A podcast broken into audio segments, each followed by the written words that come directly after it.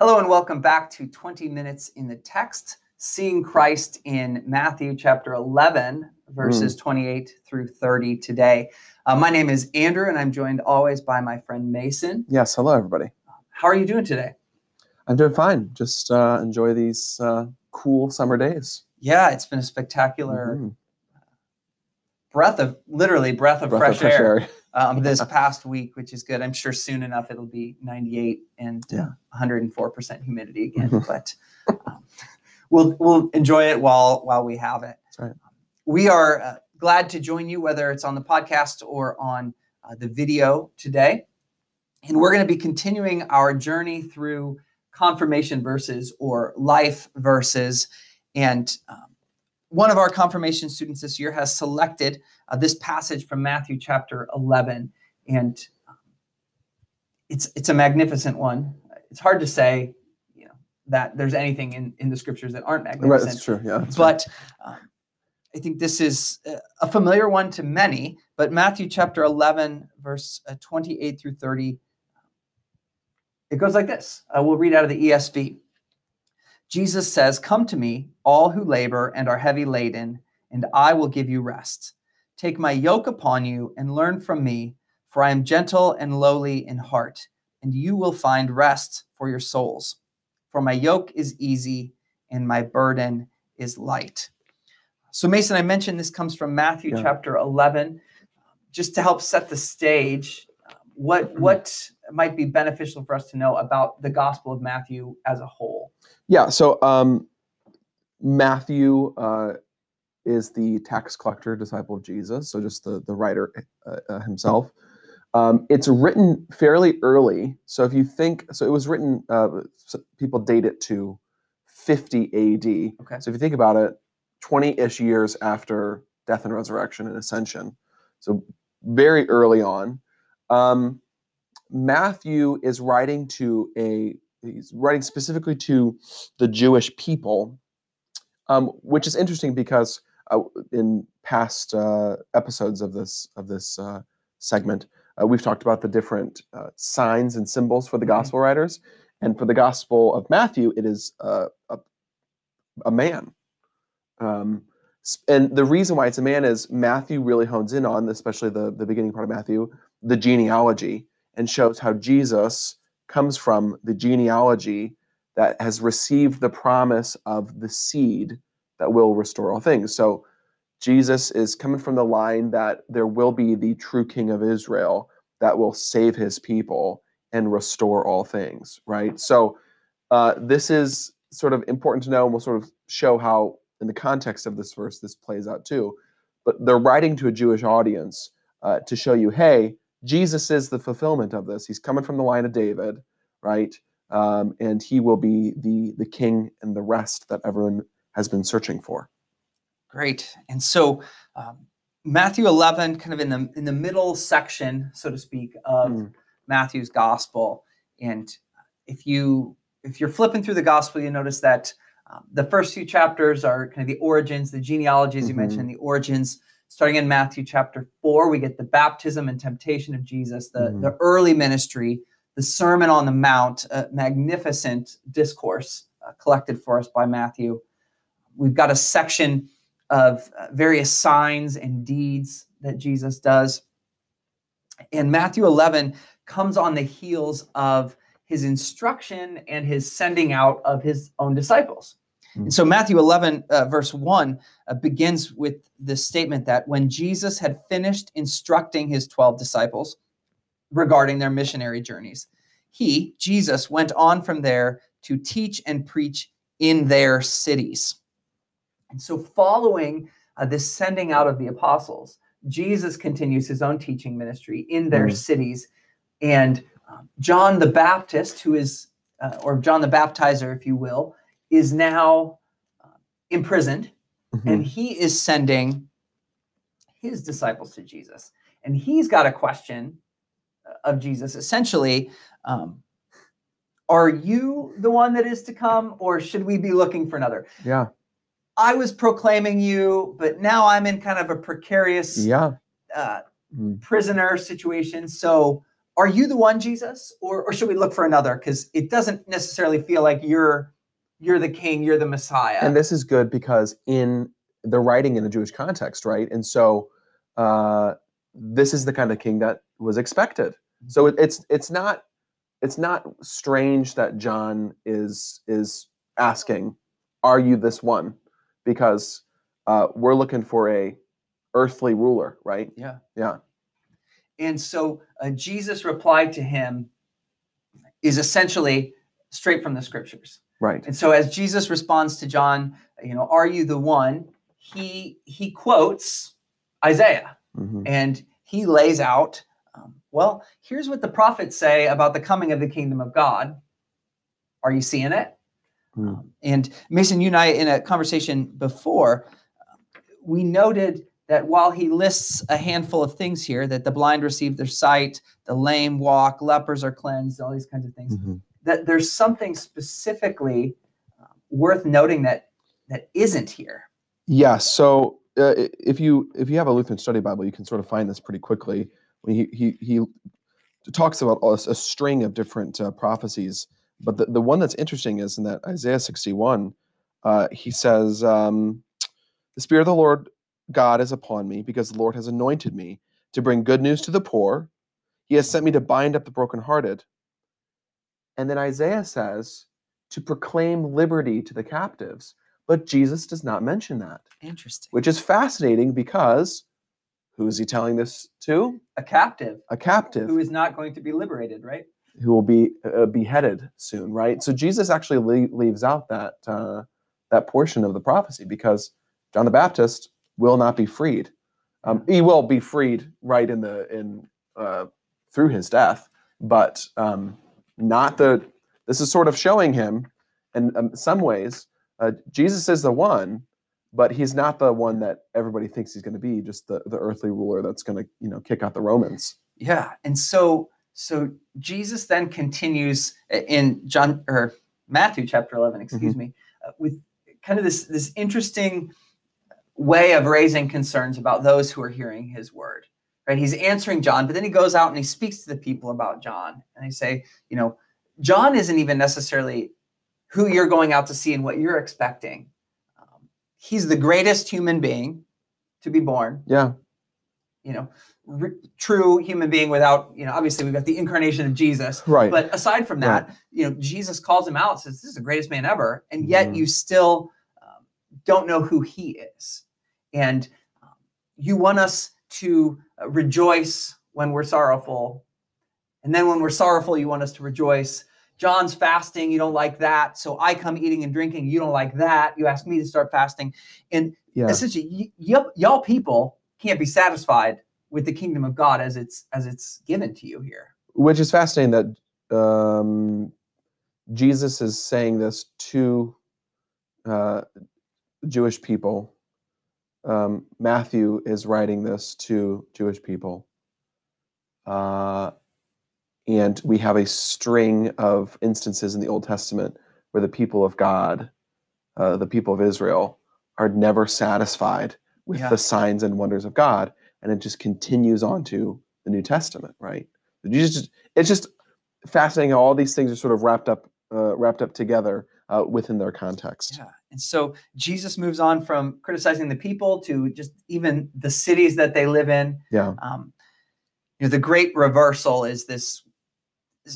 Is a huge gospel theme, you know, and so even here in this list of cities, starting in verse 20, you know, essentially Jesus says it's better for these Greek cities and these pagan cities on the day of judgment than for the cities of Israel who have rejected again over and over my teaching and who I am and what God is doing here. Yeah. And then Jesus declares in verse 25, "I thank you, Father, Lord of heaven and earth, that you have hidden these things from the wise and understanding and revealed them to little children." Yeah. So again, Jesus reverses this and says, it's not the wise, it's not the powerful, it's not the kings and queens that are going to receive this message, mostly because they're in their own way. But it's the little children, figuratively and literally, that receive this in pure trust and reliance on me, right, on Christ who do that. And that brings us to the passage at hand. Yeah. Yeah. Which starts with a simple invitation, right? Jesus says, come to me in verse 28. And so as he extends this invitation, who is he extending this invitation to? Is it the powerful? Is it the successful? No. Mm-hmm. Who's he asking, inviting that come to him? Those who are like children, in saying that meaning the least and the rejected in society. Right? Yeah. Because children are, really low on the priority list of society. So all of those people who have been broken down by the law and who have been rejected by the community, those are the people who have nothing left and are drawn to the person Jesus. And it's interesting that he's saying, come to me, because directly preceding this invitation, this imperative, is Jesus saying, no one knows the Father except the Son, or to whom the Son has revealed him. Mm-hmm. So why are you coming to Jesus? Not because he's just this nice therapist, but because of the fact that he's the one that gives you loving access to the Father. Yeah. So that's why one would come to him. Yeah.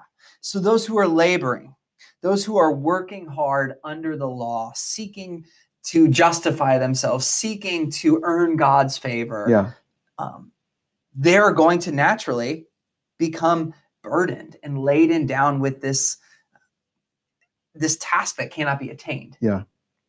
And when those who are burdened and weary come to Jesus, they receive rest. Yeah, and this again is sort of tying it into who is listening and who's hearing, and both in the context and hearing Matthew's writing, because of the fact that way back when, when Noah is born and his father names him Noah, the meaning Noah means rest. And we've sort of talked about the Hebrew word before, the etziv, the pain and suffering that has infected humanity. And Noah's father names him Noah because he thinks this is the seed that will give us rest. In reality, it was not. Right. But Jesus is the one who gives the rest that the people are so desperately looking for. The escape, the ending of the pain and suffering that they have been experiencing since the fall of man. Yeah. Now, admittedly so, verse 29 and 30 don't necessarily provide for us what we might assume rest is, right? So as we come to Jesus, he gives us rest, but then immediately he says, here's how I'm going to give you rest. Take my yoke upon you and learn from me. Now, yoke, obviously this is not Y-O-L-K. We're not talking about the yellow, orange part of an egg. Right. He's not cracking eggs on our skulls or anything like that. Right. But rather, this is an agricultural reference. Mm-hmm. The yoke being used to string together oxen, to share the burden, to exponentially relieve the work as these oxen are plowing the fields together. And so this is an invitation to come to Jesus, Mason. And when you come to Jesus, he's going to strap himself to you. Yes. He's going to strap his yoke onto you. Yes. And he's going to exponentially, I'm probably mixing metaphors now, but exponentially relieve your burden as you walk together. Right. It's just interesting. I was looking up a reference because I read this book called Gentle and Lowly, and we'll sort of get to that. But that is what that's what the yoke is, right? It's not something. It's not the burden of the law, but it's this thing that, in many ways, I think you already mentioned the great reversal. Like this is again what we think of a yoke as something heavy. Jesus is completely reversing it and saying, but mine is actually, the lightest thing and the most caring thing you'll ever experience. My yoke is easy. my burden is light. Because Jesus' burden, because of the fact that the yoke and the burden has been carried by Jesus. Yes. And he carries it for us. And that's why it's then light for us. Mm-hmm. And so I think that Jesus is intentional with his words, and Matthew captures this. And so as Jesus is saying, I will give you rest. My yoke is easy. It brings rest. I would say that this is in stark contrast to what the Pharisees of the time, the teachers of the law of the time would hail themselves for bearing this yoke of the law.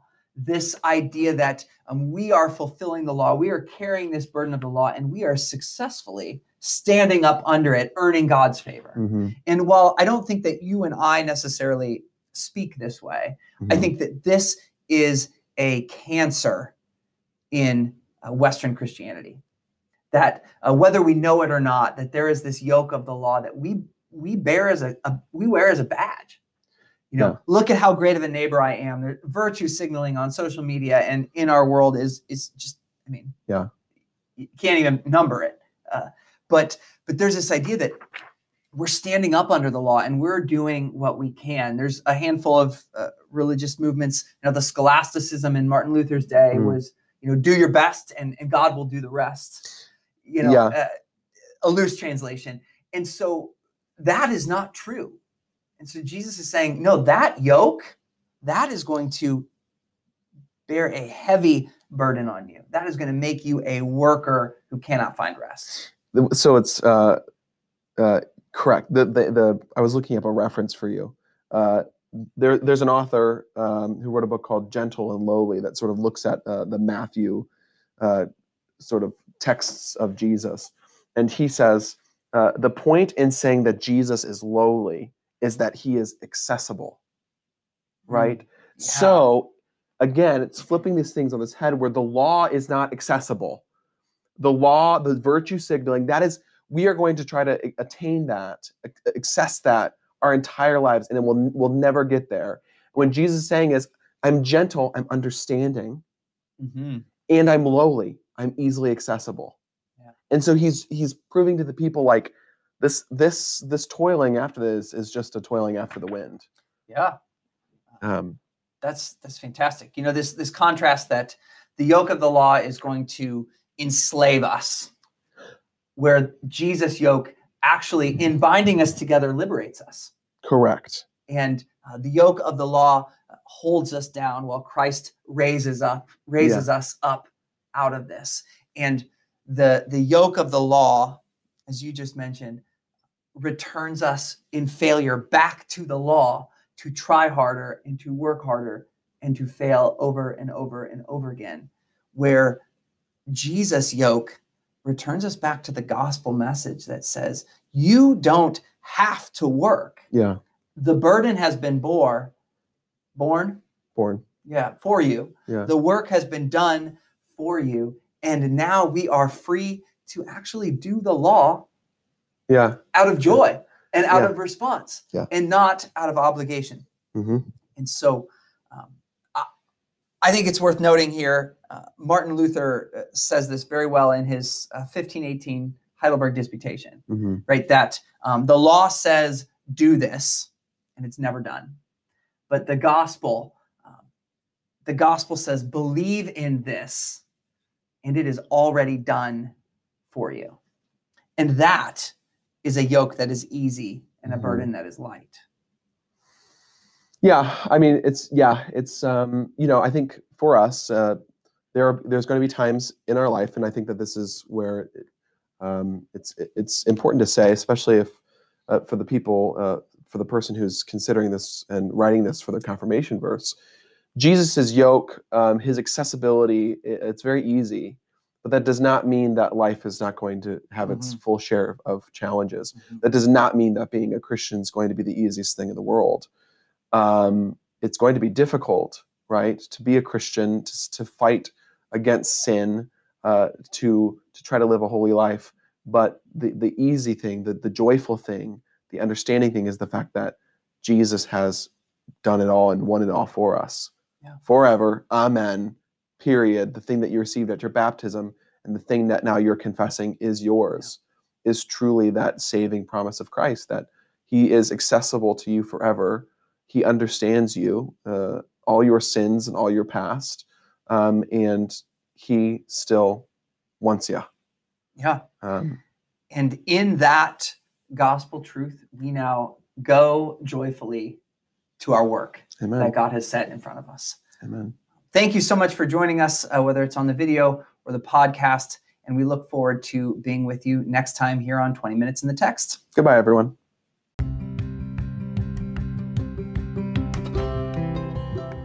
"20 Minutes in the Text" is recorded and produced by Andrew Nelson and Mason Veith at Chapel of the Cross Lutheran Church in St. Peter's, Missouri. Andrew and Mason are friends, theologians, and brothers in Christ who find great joy in sharing the gospel message. Join us for Christ's word, commentary, and conversation, 20 minutes at a time. We hope you enjoy the show.